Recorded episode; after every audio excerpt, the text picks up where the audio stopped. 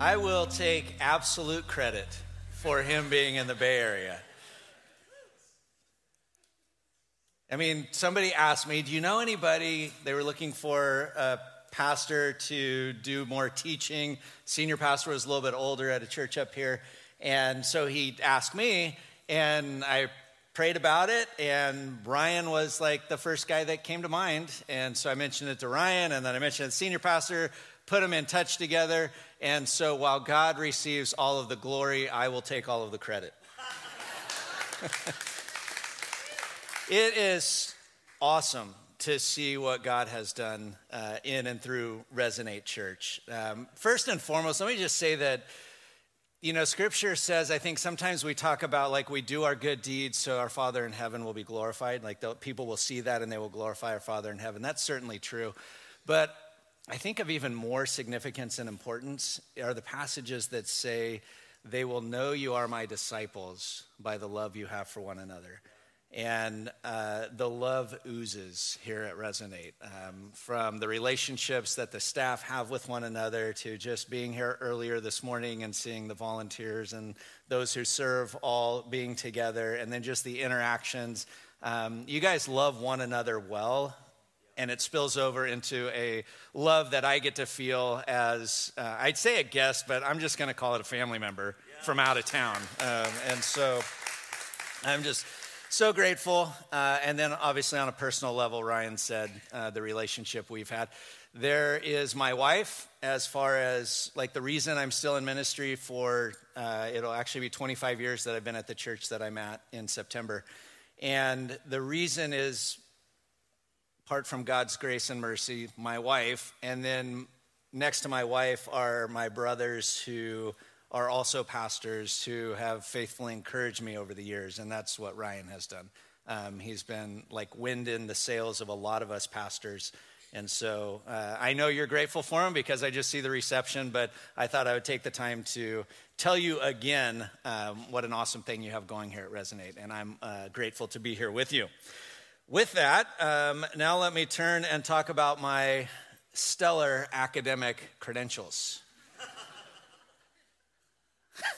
I was not a reader growing up, and it was a struggle to read in high school English. But I remember the first book that I read that sort of, huh, that's kind of cool, was a book called Lord of the Flies. Raise your hand if you're Hayward, raise your hand so everybody can see. If you're at home online, like acknowledge. I want to know how many people have read Lord of the Flies? Okay, so I read Lord of the Flies as a freshman in high school. I was also taking biology. I didn't tell any of the other services this, but I was also taking biology as a freshman in high school, and we were dissecting pigs. so, guess what my English teacher found on her desk? I told you I wasn't a stellar student, but I did have a good sense of humor. Anyway, we read Lord of the Flies, and what just dawned on me as I'm reading this book is here are these boys, young boys that are, you know, younger than freshmen in high school, more middle school years. And you just see how these guys initially are so scared to be on this island all by themselves in the Pacific during World War II and wondering, like, are they going to survive? To putting a plan together to kind of survive. And they only had three rules. And one of the rules was that the fire would keep going so that if anybody saw them, they would be able to come rescue them. To all of a sudden everything begins to crumble, and it's because of rivalry. Instead of working together, they begin to see one another as rivals. And so you have these kind of two leaders that begin to develop these factions, and they begin to eventually get to the point where they kill one another. And Jack and Ralph are kind of the two leaders of the two groups, and there's all kinds of bad stuff that happens. And the novel ends, if you're familiar, with a British naval officer from the Royal Navy that comes and he can't believe what he's seeing, what these kids have devolved into. And he looks at them, and then there's a famous last line in the novel where this naval officer, like, how could you come to this?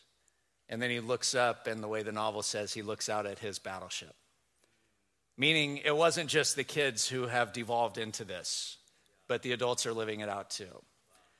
And then as a senior in high school, I think it was my senior year, might have been my junior year, it was the first time like a novel, like this really got me into reading. And it was a novel called A Separate Peace. Has anybody read A Separate Peace? It's usually fewer people who have read A Separate Peace by Jonathan Knowles. But this book, it was just life changing for a couple reasons, or not life changing, I mean, it's just a book, but it was like, it, it really opened some horizons for me. And the reason is because these two characters, it was at a New England high school during World War II. So, everybody, all these students at this boarding school, this male only boarding school during World War II in New England, they all knew that they were going to have to go to the war after. So, the high school years were, you know, filled with a lot of, huh, this is what's next. And the relationships between these high school boys was just tight. It was good. And it, it focuses on two main characters, Gene and Phineas. Phineas is the best athlete in the school's history. Like everything comes easy to Phineas. People love Phineas. People like him. The teachers sort of let him get away with more because he's just so likable, and all the other students just love Phineas. He's just the good guy that everything good happens to. But Phineas's best friend is Gene, and the only thing that Gene is better at than Phineas is the book smarts and the academics. And Phineas actually struggles a little bit and they develop this relationship and phineas just loves being around gene like that's his that's his boy and they want to be together and gene begins to question why does phineas want to be around him and the reason he questions it and this is what like hit me in my heart even at that age was gene saw phineas his best friend as a rival. Like he was jealous of him and he was envious of the goodwill that came to Phineas. So much so that as the story progresses, they go up on this limb, and this limb becomes a part of the story. It's a tree that overhangs a creek, and the boys would go up there and they would jump off the limb down into the creek. And again, Phineas is the best athlete. Phineas would do flips off the limb into the creek. And they go up, and Phineas walks out to the edge of the limb, and Gene is next up, and Gene's on the closer to the trunk on this tree limb. And all of a sudden, the tree limb shakes, and Phineas falls off, hits the bank, and breaks his leg. Best athlete in school's history, falls off, does something clumsy. And nobody believes that Phineas just fell. Like something doesn't smell right here. And so all the students hold a trial because they think Gene sabotaged Phineas. And Phineas doesn't want to believe it because Phineas's best friend is Gene. Like Phineas just can't wrap his head around that because he's so altruistic. He just loves everybody. He loves his best friend Gene, and he just can't imagine that Gene would do that on purpose. But it goes to trial among the students. And at this trial, it comes out that Gene, whether subconscious or consciously, shook the branch and knocked Phineas off. And when that realization washes over the room, Phineas can't believe it. And he gets up and on, you know, a hobbled leg, he runs out of the room, hits the staircase, stumbles down the stairs, and re-breaks his leg. The bone marrow gets from his leg into his heart, and he literally dies of a broken heart. Sorry to ruin this story for you. but it was that that it literally died. He bro- died, you know, metaphorically of a broken heart and literally of a broken heart, and like kind of like, wow, literature's awesome. But it was, I know myself, and I've had those same feelings of envy towards people who good things happen to. Like it's that rivalry. I even felt this for my own brother when I was a kid, because then you start to look back on your life and you're thinking, man, like I've had this for a long time. My brother's two years younger than me. He's bigger than me, and he always had stronger, like lower half, like legs than me. And we were at my cousin's house. I, I think we we're about nine and seven, maybe a little older, but not much. And my cousin lived in a neighborhood where we could race uh, the bike around the clock, around the block, and we had a stopwatch. And so we would time to see who finished first. So my cousin goes first, and then I went and I beat my cousin, and then my brother's gonna go, and I've got the clock, and my brother's come, I can see him coming down the street, and he's gonna beat my time. my little brother. And so he rolls up, and I let the clock keep running. because I was not going to let my brother win. Why wasn't I going to let him win? Because there was that competitiveness, that rivalry with my brother, and that's a you know that's a cheap example. Like it doesn't cost very much, but like we have rivalries in our lives and in our hearts, and sometimes the cost is dear. Why are we like that? Why do we struggle with rivalry? Why do we struggle with that envy? Why do we struggle with that comparison? Because it's our default position as human beings. Open your Bibles to Genesis 4 and let's see why it's our default position as human beings. Genesis chapter 4. You want to stand for the reading of God's word? We'll pick it up in chapter 4, verse 1.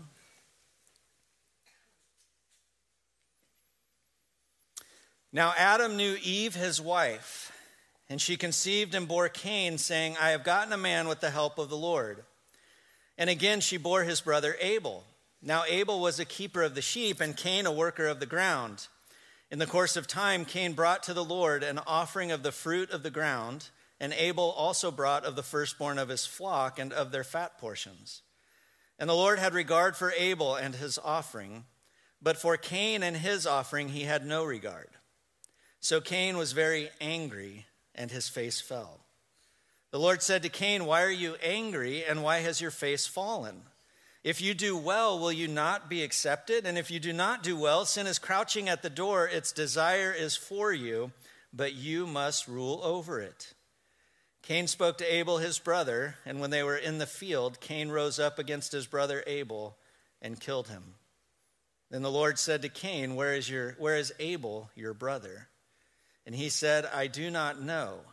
Am I my brother's keeper? Heavenly Father, we come before you today, knowing that deep down in our hearts we are susceptible to the same sin as Cain. Or that we compare ourselves to others, we see others as rivals, people to compete with. And yet we know that your desire for Cain and your desire for us is that we would be our brother's keeper, not our brother's rival. As we look at these stories in Genesis today, I pray that you would help us to see how we might overcome this cycle of rivalry. We ask this in Jesus' name. Amen. You might be seated. It's a profound story. It's the first sort of full bloom of sin after the seeds of planted in the Garden of Eden with Adam and Eve. Their sins are passed down to their kids. Kids grow up. The first sin recorded in Scripture outside the garden is fratricide. A brother kills a brother. And if you read the text, there's not much to read into the details with regard to the offering from the fruit of the ground versus the animal livestock. Like none of that is preeminent in the text. What the text wants us to focus on is simply this Cain's relationship with God was just that. Abel's relationship with God was just that. It was the minute Cain started looking at Abel and thinking God grades on a curve, and if he could eliminate the competition, then this relationship would be okay, and it wasn't going to be. It was the comparison. It was the seeing Abel as somebody to be competed against, as a rival that then he kills his brother. And then what we see happen over and over again through the book of Genesis, every sibling relationship is characterized by rivalry because it's our default position once sin enters the world. Look at the next story of siblings is Isaac and Ishmael. If you want to flip ahead a few chapters in Genesis to chapter 21. Abraham has two kids, Isaac and Ishmael. Ishmael's the older brother. Ishmael should be looking out for Isaac. Isaac's much younger. Isaac comes of age. He's weaned, and they have a celebration and they have a party, and he should be rooting for his brother and cheering for his brother. And instead, we see in chapter 21, verse 8, and the child Isaac grew and was weaned, and Abraham made a great feast on, the day, on that day that Isaac was weaned. But Sarah saw the son of Hagar the Egyptian, Ishmael, whom she had borne to Abraham, laughing. And that's a play on the words in Hebrew Isaacing. He was looking on Isaac with resentment, with rivalry. He wanted to be where Isaac was, getting what Isaac was getting. And a rivalry continues. And then we see Isaac has two sons, Jacob and Esau. And if you're familiar with that story, you know that this relationship is characterized by rivalry. Jacob and Esau are brothers. Esau is out hunting. Esau comes back and he's hungry. Jacob is cooking. Now, if you're your brother's keeper, you're cooking, you have extra, your brother comes in and he's really hungry, what do you do? You give him food. But that's not what he does. He says, Oh, you're hungry. Okay, well, give me your birthright. Like, talk about taking advantage of a brother in a situation. Chapter 25, verse 29. Once, when Jacob was cooking stew, Esau came in from the field and he was exhausted. And Esau said to Jacob, Let me eat some of that red stew, for I am exhausted. Therefore, his name was called Edom. And Jacob said, Sell me your birthright now. Esau said, I'm about to die. Of what use is a birthright to me? And Jacob said, Swear to me now. So he swore to him and sold his birthright to Jacob. Then Jacob gave Esau bread and lentil stew. Just think about that. His birthright for the cost of bread and lentil stew. I mean, some good tortilla soup, maybe, but not lentil stew. And he ate and drank and rose and went his way. Thus Esau despised his birthright. Story after story, brothers don't keep one another, they compete with one another. They're rivals. And then Jacob's kids take it to a whole nother level. Genesis chapter 37. Jacob has 12 sons, become the 12 tribes of Israel. And we pick up the story with 10 older brothers. Joseph's number 11. He's about 17 at this time. And, well, just listen to the rivalry. Chapter 37, verse 1 Jacob lived in the land of his father's sojournings in the land of Canaan. These are the generations of Jacob. Joseph, being 17 years old, was pasturing the flock with his brothers. He was a boy with the sons of Bilhah and Zilpah, his father's wives. And Joseph brought a bad report of them to their father. Now, Israel loved Joseph more than any other of his sons because he was the son of his old age, and he made him a robe of many colors. Parents, don't follow Jacob for parenting advice. It's one thing to have a favorite. It's another thing to tell the rest of the kids who your favorite is. It's another thing to give him something to wear daily that shows everybody else that he's your favorite. And this is what Jacob does. He kind of stokes the rivalry. Verse 4 But when his brothers saw that their father loved him more than all his brothers, they hated him and could not speak peacefully to him. Now Joseph had a dream, and when he told it to his brothers, they hated him even more. And he said to them, Hear this dream that I have dreamed. Behold, we were binding sheaves in the field, and behold, my sheaf arose and stood upright. And behold, your sheaves gathered around it and bowed down to my sheaf. His brothers said to him, Are you indeed to reign over us? Or are you indeed to rule over us? So they hated him even more for his dreams and for his words. Again, look back at verse 4. They hated him. And then verse 5, they hated him even more. And then verse 8, they hated him even more. The rivalry is getting ugly. His brothers hated even more, even more. So Joseph goes out to the fields one day because his father says, Go check on your brothers.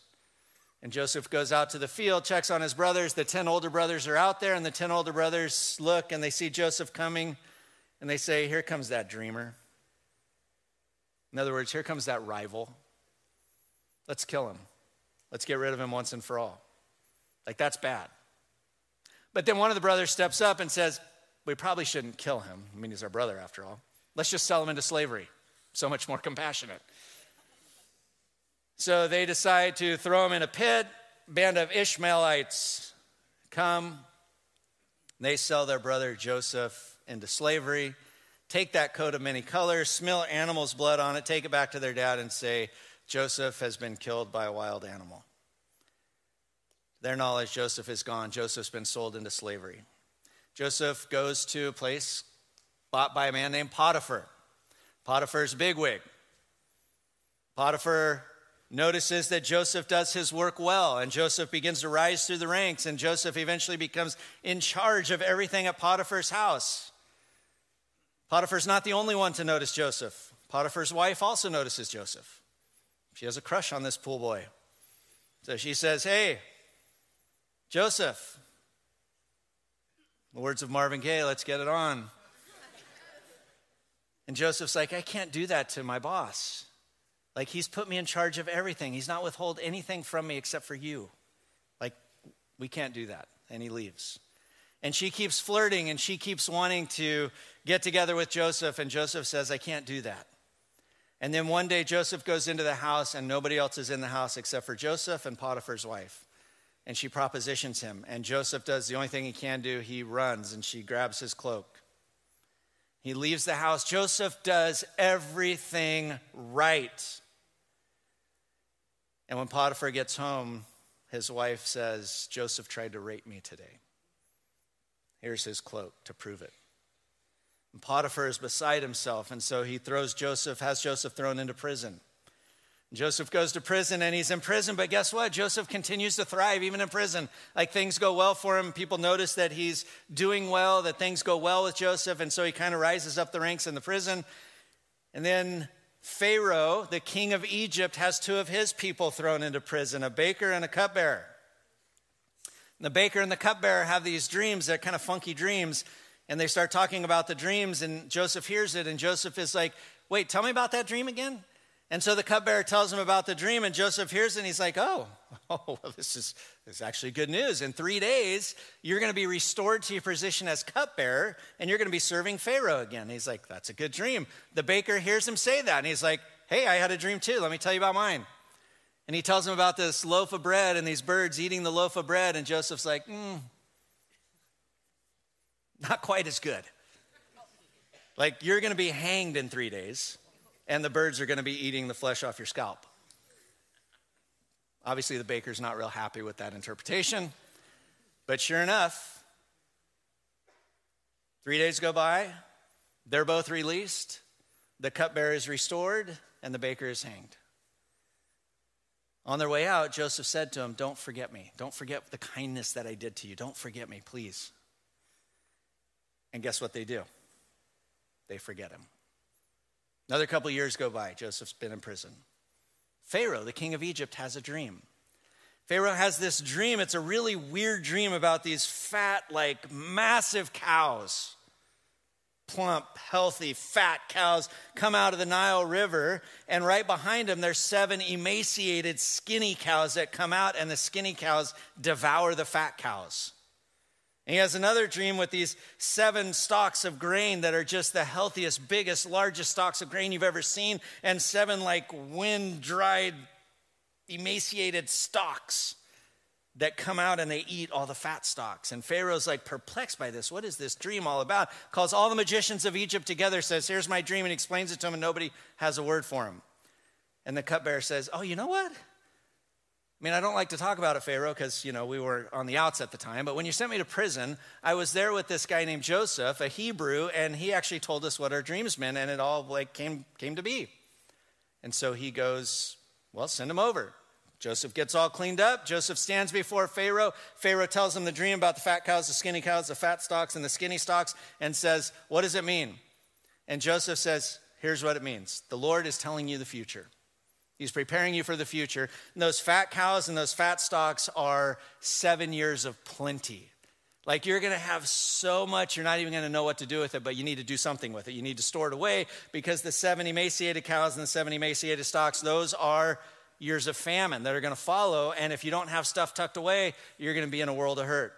So, what you need to do, Pharaoh, is put somebody wise in a position of influence to prepare during the seven years of plenty for the seven years of famine. And Pharaoh says, Hmm, who do we know that's wise? Joseph. Joseph, you're clearly a wise man. Clearly, God has blessed you. And he gives him his signet ring. And he says, All of Egypt is yours. You're in charge of everything. He tells the people, Whatever Joseph says to do, do it. Only I'm over you, Joseph. You're over everybody else. And so Joseph takes the position. And sure enough, during the seven years of plenty, Joseph builds storehouses, collects all the excess, buys excess grain, puts it all away so that when the years of famine start, Egypt is really well positioned. And you get into the second year of the famine, and there's this land of Canaan, modern day Israel, north of Egypt, that begins to experience the famine. This guy's family named Jacob. He's got a big family, a lot of sons. They've got a lot of family. Jacob says to his sons, I hear there's food in Egypt. Go down to Egypt and get some food.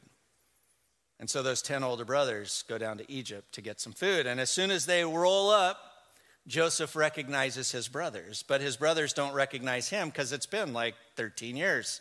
Been a long time. We change between 17 and 30, don't we? So they didn't recognize Joseph. And Joseph sees him, and at this moment, Joseph could go all another literature reference, Count of Monte Cristo on him. Like he could get vengeful in a hurry, right? But he doesn't. He kind of want to feels out the situation a little bit, and so he tests his brothers. And he says, Hey, who are you guys? And they're like, Well, we're just a family from Canaan coming to get food. And he's like, No, you're not. You're spies. You've heard that we've got a lot here in Egypt, and you've come to spy out our land so that you can come back and take it.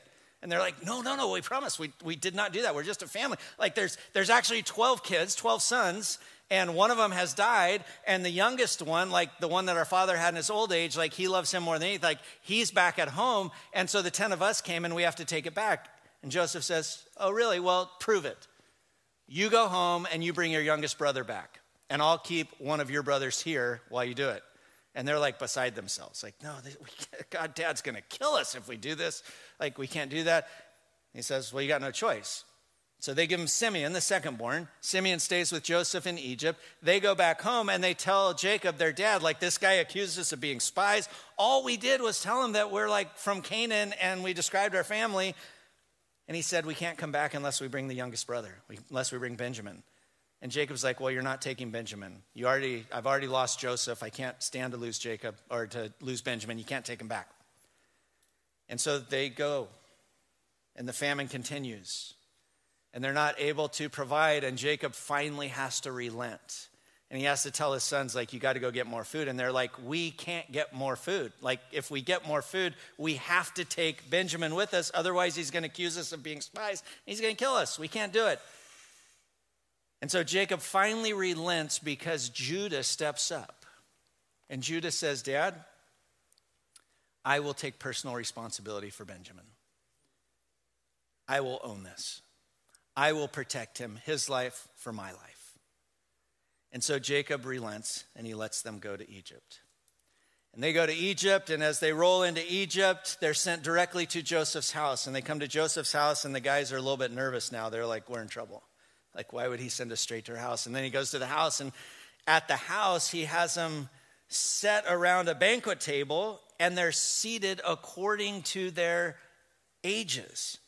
So, like Reuben is here, and then Simeon, and then Levi, and then Judah, and it goes all around the table, and Benjamin, the youngest, it's in birth order, and they're like stunned by this. And everybody gets these generous portions, except Benjamin gets five times what everybody else gets. And they're like, what is going on? And so then Joseph tells them, like, you know, hey, you're free to go. Tells them to load up their bags, loads up their bags, gives them their money back. And in the sack of Benjamin, he puts in his silver cup, Joseph's silver cup. He sends them out. And they go and they just barely get outside the city. And Joseph sends his servants and says, My silver cup's missing. Go find it. And they stop the brothers. And they're like, Did you guys steal from Joseph? They're like, No, we didn't steal from Joseph. Here, check our bags. And so they get the bags down, and all their money and all the grain is there. And then they get to Benjamin, the youngest son, his bag. And there's the silver chalice. And you can just imagine the blood draining from all the brothers. Like, oh, like this is bad. And they go back, and Joseph plays, you know, tough guy. He's like, What are you guys doing?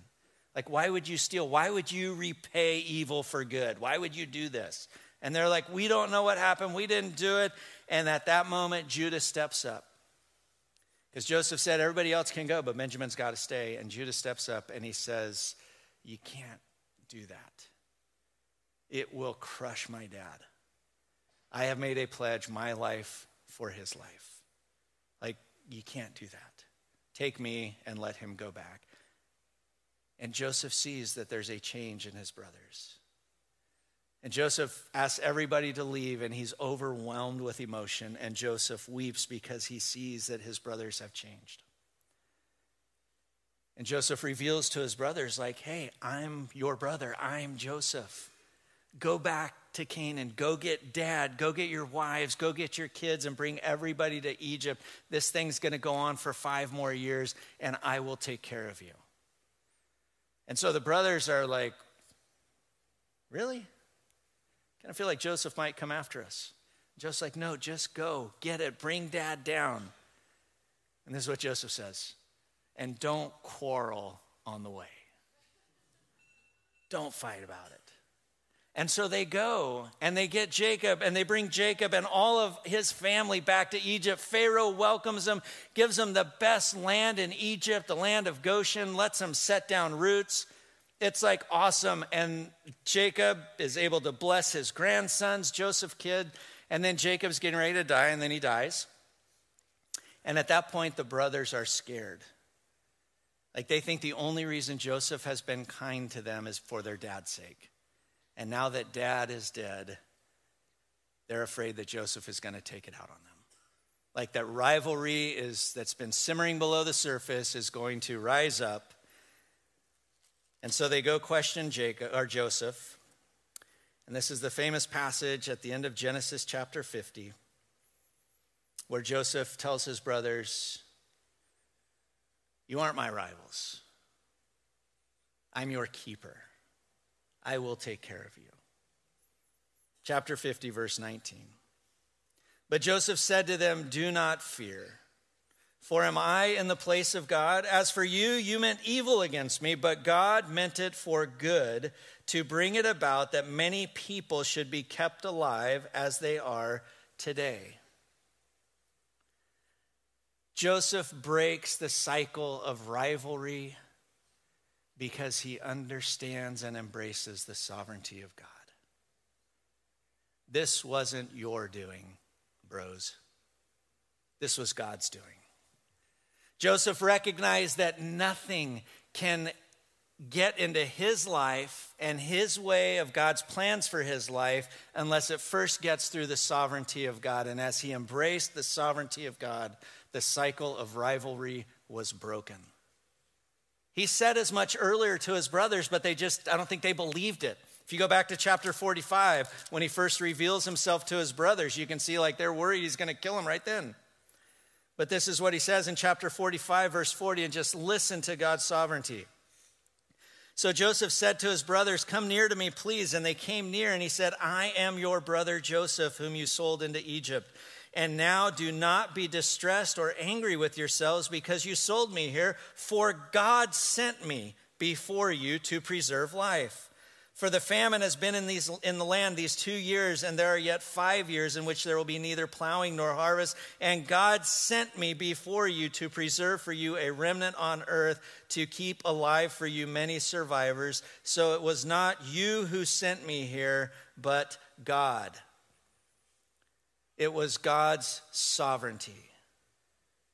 And the moment Joseph realizes that God had sovereignly orchestrated everything, there's no more competition, there's no more rivalry.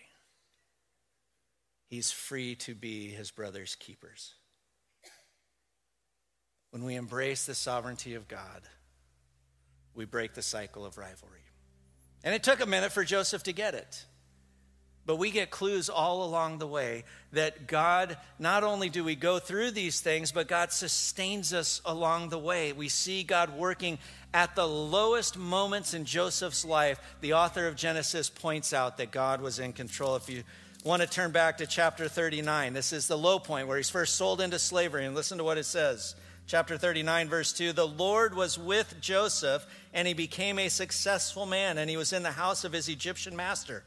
His master saw that the Lord was with him and that the Lord caused all that he did to succeed in his hands. Right at that moment, that low point, God was with Joseph. And then Joseph is thrown into prison. And at that moment, the author tells us in chapter 39, verse 21 But the Lord was with Joseph and showed him steadfast love and gave him favor in the sight of the keeper of the prison. God was with Joseph, sovereignly working things all along the way. And in hindsight, Joseph was able to look back and to see. So when that moment came when he could have stuck it to his rivals, he doesn't. Because he embraced the sovereignty of God and he breaks the cycle of rivalry. In my doctoral program, my mentor, the reason I wanted to study under him was because of a quote he had written in something actually relating to the Psalms. And what he says is At first sight, the belief that God is behind the trouble that comes to us is a frightening doctrine. What kind of God is this whose purpose includes so much distress? But the alternative, a God whose purpose is continually being frustrated by evil, is even more frightening. Better a God whose mystery we cannot understand, but who has given us grounds for trusting when we cannot understand than one whose adequacy we cannot rely on or whose interest we cannot be sure of. God doesn't always explain to us why things are going the way they are. But what God has proven to us is that He is sovereignly working things out, and for anything to happen to us, it has to go through the grid of God's sovereignty. And God has proven His love for us. God has shown us through the death burial, and resurrection of his Son, that he will not withhold anything from us, and that nothing can separate us from the love of God. We have a God who's triune, and the second member of that triune God, Jesus the Son, stepped up and said, I will be my brother's keeper. So much so that he was willing to go at a cross. And on that cross, we see the love of God displayed. We see that God will not stop at anything to make sure that his love works on our behalf. When we embrace that sort of sovereignty, we can break the cycle of rivalry and love and keep and help those people that God brings into our life. Let's pray. Lord, we give you thanks this morning we thank you for your sovereignty. It's not always easy, Lord, but we know that ultimately a sovereign God is the only God. And Lord, we thank you for utilizing that sovereignty to love us. Lord, that you have loved us in ways that are unfathomable, that are beyond comprehension. But what we know it's what we've seen on the cross and what we've seen as you raised Jesus from the dead, Lord, that you have raised us with him. And because of that, Lord, we can trust your sovereignty. We can embrace it. And when we embrace that, Lord, we can break the cycle of rivalry that comes so naturally to each and every one of us. We pray that you would help us to do that by the power of your Spirit. It's in Jesus' name we pray.